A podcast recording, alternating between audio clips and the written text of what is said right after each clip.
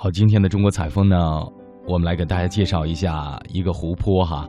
旅行的路上呢，总会希望能够遇到很美的风景，那么遇到特别吸引人的故事，嗯那么想来想去呢，丽江到泸沽湖，哎，一路美景和故事啊，的的确确就如每个爱旅行的人他们所想的那样。嗯，的确是啊。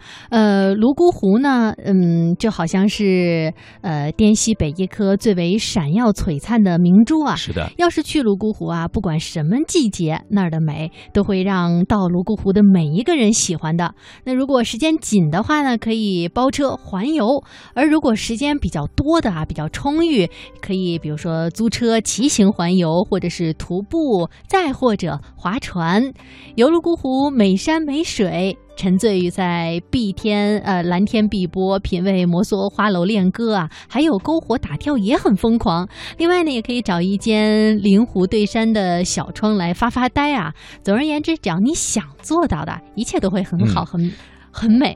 是的，那么从丽江呢到泸沽湖呢，最好玩的这个泸沽美景哈，我们来给大家推荐几个地儿，就是大洛水、小洛水，还有尼塞村以及里格村，还有里格半岛。那么说到这个里格半岛呢，它始终是泸沽湖最美的半岛，在观景台啊就可以拍摄到泸沽湖这个妖娆的身姿了。毕竟这儿啊神秘的女儿国风情，还有里格姆神山。这样迷人的这个故事，始终是到这儿来的每个人最热衷的热点，也难怪啊，在这群山怀抱当中呢，一湾静默如梦幻的美景呢，令人如痴如醉。是，刚才王真也说到了，在观景台就可以拍摄到泸沽湖的妖娆。那我们呢，就先从观景台望一望泸沽湖吧。现在呢，我们下车以后呢，去带大家去看一下观景台，在这儿可以拍个全景啊。我们注意安全。在我们跳上观景台的那一瞬间，泸沽湖终于出现在了我们面前。就在那一瞬间，泸沽湖用最温柔的手撕下了我们所有的伪装，平静了我们所有的悲愤，激动着我们所有的七情六欲。导游江错告诉我们，泸沽湖是女神悲伤的眼泪汇成的。所以，它永远是那么静，那么轻，那么的温柔。这是一个很煽情的传说，而且也没有什么创意。但是，当你面对着泸沽湖，面对着那一汪碧水，那一袭蓝天，你会发现，这才是最贴切的传说。欢迎你们来到美丽的东方神秘女儿国。在这儿拍拍照，这是观景台啊。你看，从左向看过去，像个睡美人睡在泸沽湖边的。它是我们摩梭人唯一的一座神山，叫格木女神山。每年农历七月二十五这天呢，我们摩梭人全体男女老少都穿着盛装，在格木山下格木女神庙那儿烧香拜这个格木女神。杨尔赤拉姆第一个走出女儿国的女儿杨尔赤拉姆家就在那边，她划分在四川。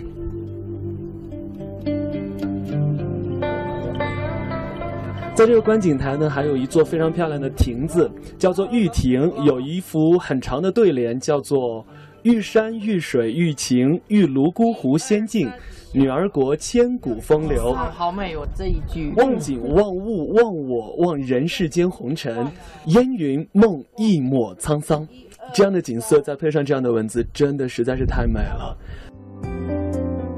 嗯，听着记者的描述呢，我们也是感觉到非常非常的美哈。虽然我没能去到这个地方，不过听到记者的描述呢，大家也会感受得到。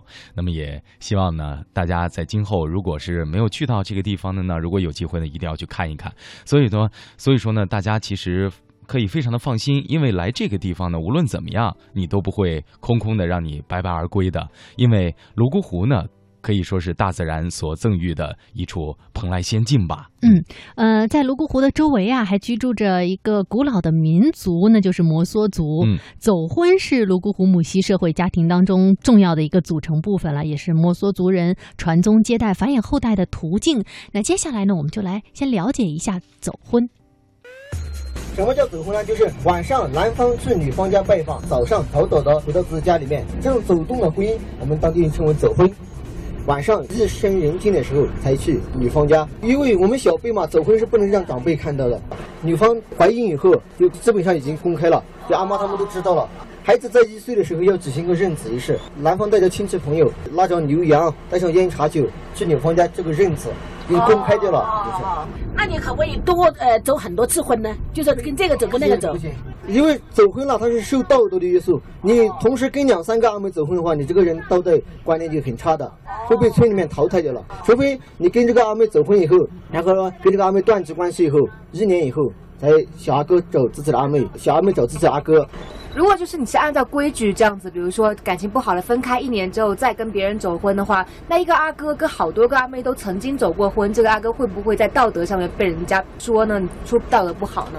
肯定要说的这个，感情合不来以后走第二个阿妹，第二个阿妹感情合不来的话，你自己单独过了，你就不能再走第三个了，因为这样走的话就影响这个我们走婚的民族民风嘛。那走婚呢？你们通常是现在自己摩梭人的这个族群里面呢，还是其实跟外人也可以走婚呢？在我们摩梭人、摩梭族里面、本族里面可以走婚，跟外族的话，就像像我们找一个汉族阿妹的话，我们摩梭男人肯定要负责任的啊，就一夫一妻，孩子是双方来养啊，不到女方来养。嗯那了解完了走婚之后呢，还有一处特色哈，在这里一定要跟大家介绍介绍，就是夜幕降临的时候呢，在泸沽湖畔的这个篝火晚会啊，和别的篝火晚会有一个很大的区别呢，就是打跳。嗯那什么是打跳呢？因为摩梭人啊，他是能歌善舞的，较为流行的呢，就是有一种舞蹈叫做假搓舞，也就是俗称的打跳。那么假呢，它是美好之意，而搓呢，便是跳舞的意思了。意思呢，就是在美好的时辰而舞蹈，美丽的舞蹈。嗯，摩梭人的民间音乐和舞蹈啊，是传统文化的一部分。摩梭舞蹈多姿多彩，内容丰富，具有鲜明的摩梭舞蹈的色彩和浓郁的民族特色。有句俗话说啊，说是摩梭人就会跳上七十二种舞蹈啊，这足以说明摩梭人舞蹈种类的丰富，还有他们的善舞啊。是的，嗯，那接下来呢，我们就一起啊来参加一场泸沽湖边的篝火晚会，来感受一下打跳的魅力。漂亮，停下来，大家亲着背可以，抱着背可以，谢谢大家配合。天色渐晚，我们开始了泸沽湖畔的篝火打跳。广场中央燃起了熊熊的篝火，四周是姑娘们漂亮的花楼。现场主持人的普通话实在是比不上我们的导游，我连蒙带猜听了半天，还是不知所云。这并不重要，重要的是在清亮的笛声当中，大家已经开始跳起来了。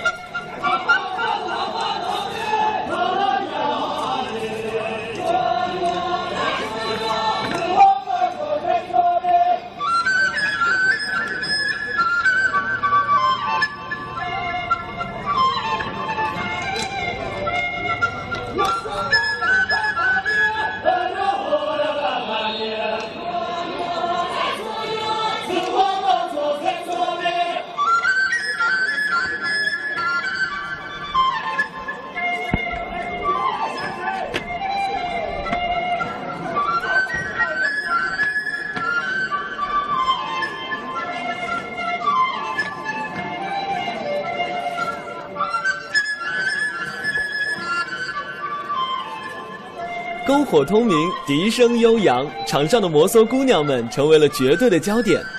她们头上用辫子和布条缠绕成了大大的头饰，插着鲜艳的花朵；用金丝线绒布做成的上衣绣满了美丽的图案，还有白色的百褶长裙，以及浑身上下的珍珠、流苏、金银首饰、玉器等等等等，都随着节奏摇曳摆动着，实在是美不胜收。而小伙子们同样也是穿着节日的盛装，黝黑的脸庞，嘹亮的歌声，在夜色当中显得格外的粗犷豪放。不分男女，大家围成一个大圈，欢快地跳着。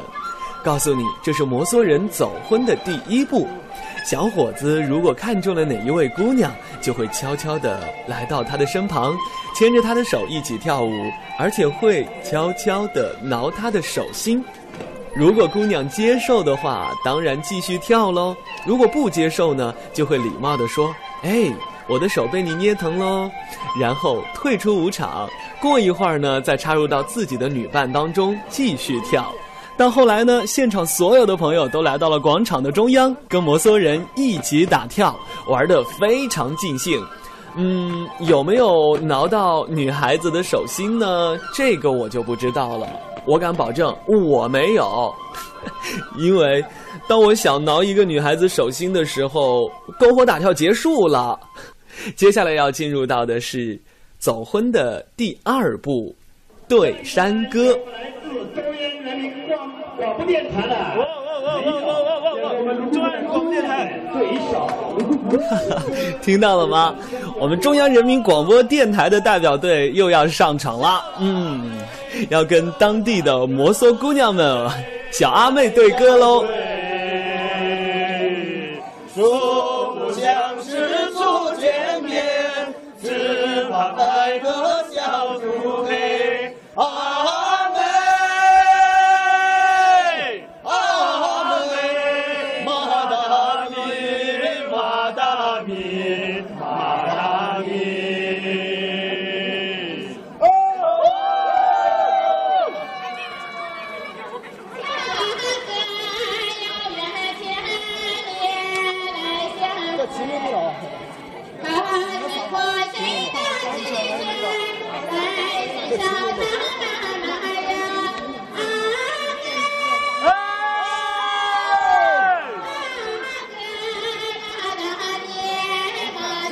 不是老干，感情我爱你哦，马达咪。好，马丹妮是我爱你啊，情妹妹老干，秦妹。情啊，爱呀、在这样质朴的山歌当中呢，就这样尽情的滋长着、升腾着、蔓延着。那么接下来走婚的第三步呢？篝火打跳结束之后，经过跳舞、唱歌相识的阿哥阿妹，就要在夜色当中悄悄的约会了。